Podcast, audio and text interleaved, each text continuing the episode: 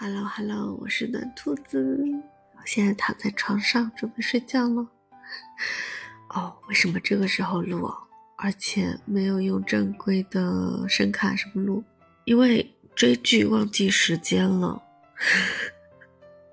然后呢，有个人催我更新，所以我决定在睡前再聊几分钟。我追什么剧呢？一部蛮老的剧了。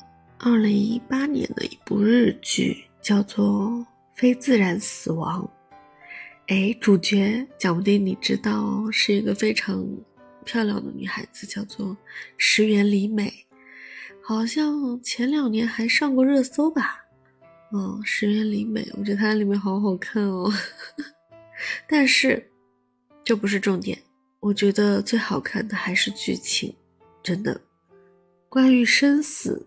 我想，可能每个人想法都不一样。有的人觉得，哇，我很怕死，我不知道死了以后怎么办，死是什么感觉。有的人可能会觉得，意外和明天不知道哪个先来。但我觉得，我们要敬畏生死，对吧？但是在这部剧里面，我看到了更多人性的东西。石原里美演的是三成美琴。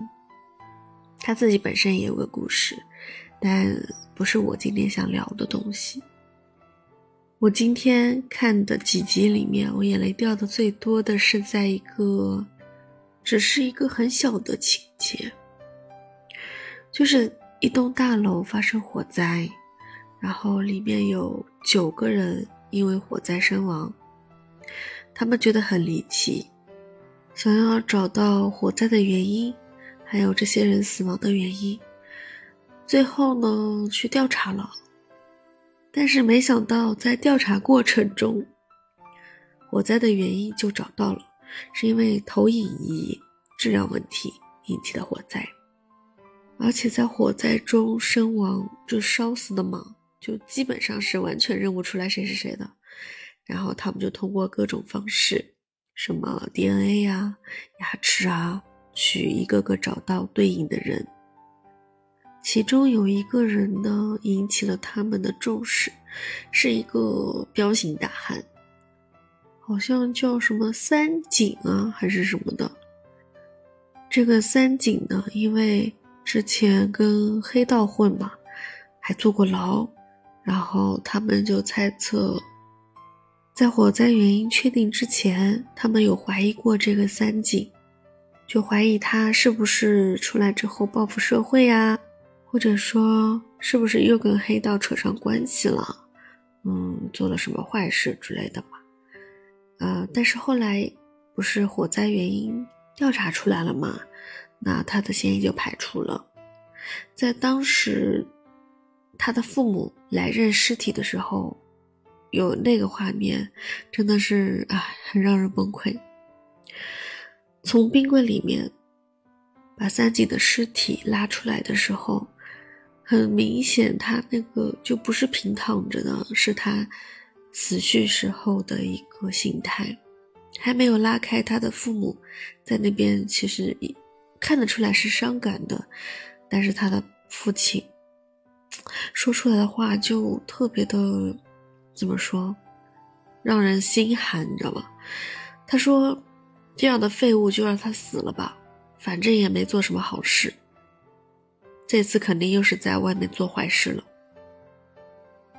而且语气是特别特别恨铁不成钢，真的就觉得啊，这个人死的真的是没有人牵挂了吧？但是研究所的人还是没有放弃，继续去调查。其中有一个人呢是生还了的。算是一个幸存者吧，他是自己爬出来的，但是他受伤了，一直在医院住着，在抢救，在等他醒过来。那 UDI 研究所的人呢，就继续去调查，他们发现几具尸体上面有一具尸体好像有被绳子捆绑的痕迹，他们就在想是不是发生过其他的事情，被人殴打。因为有的人是后背上有捆绑的痕迹，有的人是手上有捆绑的痕迹，而刚刚说到的那位三井，他的后脑居然是骨折了的，他们就怀疑是不是发生过暴力行为，就去调查，然后他的身上也有捆绑的痕迹，而他身上捆绑的痕迹很奇怪，他们就在想怎么样的行为会绑成那样的痕迹。就去调查嘛，最后发现，哎，这是消防员的一种捆绑方式。再去还原现场，去现场调查，他们发现了，原来三井他后脑勺的骨折，是因为他来到小酒馆的时候，被着了火的小酒馆里面那个火，啊，那个怎么解释？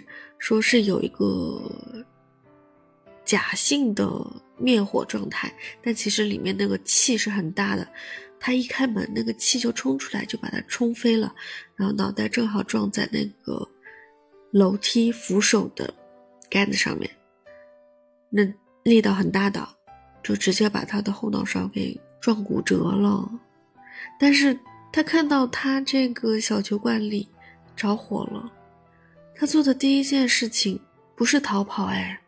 他是冲进火场去救人，但是火场里面的人都已经晕了嘛，没有自己的行动能力了，所以他就用了一个消防员的捆绑方式，把他们背在背上，先把那位幸存者把他背着送到了楼下，但是等他再把第二个人救出来的时候，发现楼下已经没有办法下去了。只能往楼上送了，所以剩下的八个人都是送到四楼去的，只有一个人幸存下来了。那三井为什么要这样做呢？他明明可以跑掉的，对不对？后来是有一个经常来小酒馆喝酒的女士，在再次来到这栋楼的时候，就看到这栋楼烧毁了，就正好遇到警察。就把事情的原委都说了一下，他就说三井其实他也知道自己以前很混账，啊，做了很多错事。在这家小酒馆的时候，跟朋友们可以畅所欲言，一起喝酒，一起玩闹，一起说心事。他觉得这里就像家一样，他觉得这家小酒馆给了他久违的温暖，所以他经常来。他把这里当成家了，所以当他看到他的家着火的时候，他当然就是要冲进去啊！这些都是他的家人啊，但是很可惜，只有一个人活了下来。当 UDI 研究所的人知道了这个故事之后，把事情的原委告诉了三井的父母，啊，这下真的真相大白了。三井的母亲说：“想家就回来呀。”其实每天都在等着他回来呀。只是三井他心中有愧，也是觉得无法面对家中的父母，所以一直不敢回去吧。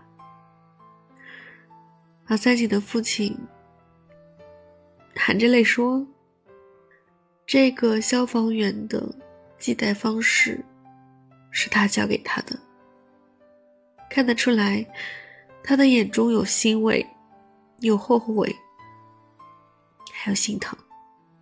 总之，三井先生的父母对他的误会已经解开了，也许他们的心结也解开了。虽然他们的儿子回不来了，但是至少，在这个家里剩下的。就是爱了，这是我最喜欢这部剧的地方，就是它真的充满了很多人性的东西。除了人性的恶，其实我看到的更多的是人性的善。这个故事只是这部剧里的一个小小的插曲。我想，如果你能把这部剧全部追完的话，哎呀，我不知道。这是我第三次看这部剧了，真的每次看的心态其实都不太一样，甚至我的泪点都是不一样的。所以推荐给你啊，有空就去追一下吧。一共只有二十集，但是我相信你一分钟都不想错过。唉，好啦，我要睡觉了。这是一个很粗糙的节目，也许我后面会替换掉它吧。某位催我更新的朋友，我更新了，记得帮我多提提意见哦。先这样吧，下期见喽，拜拜。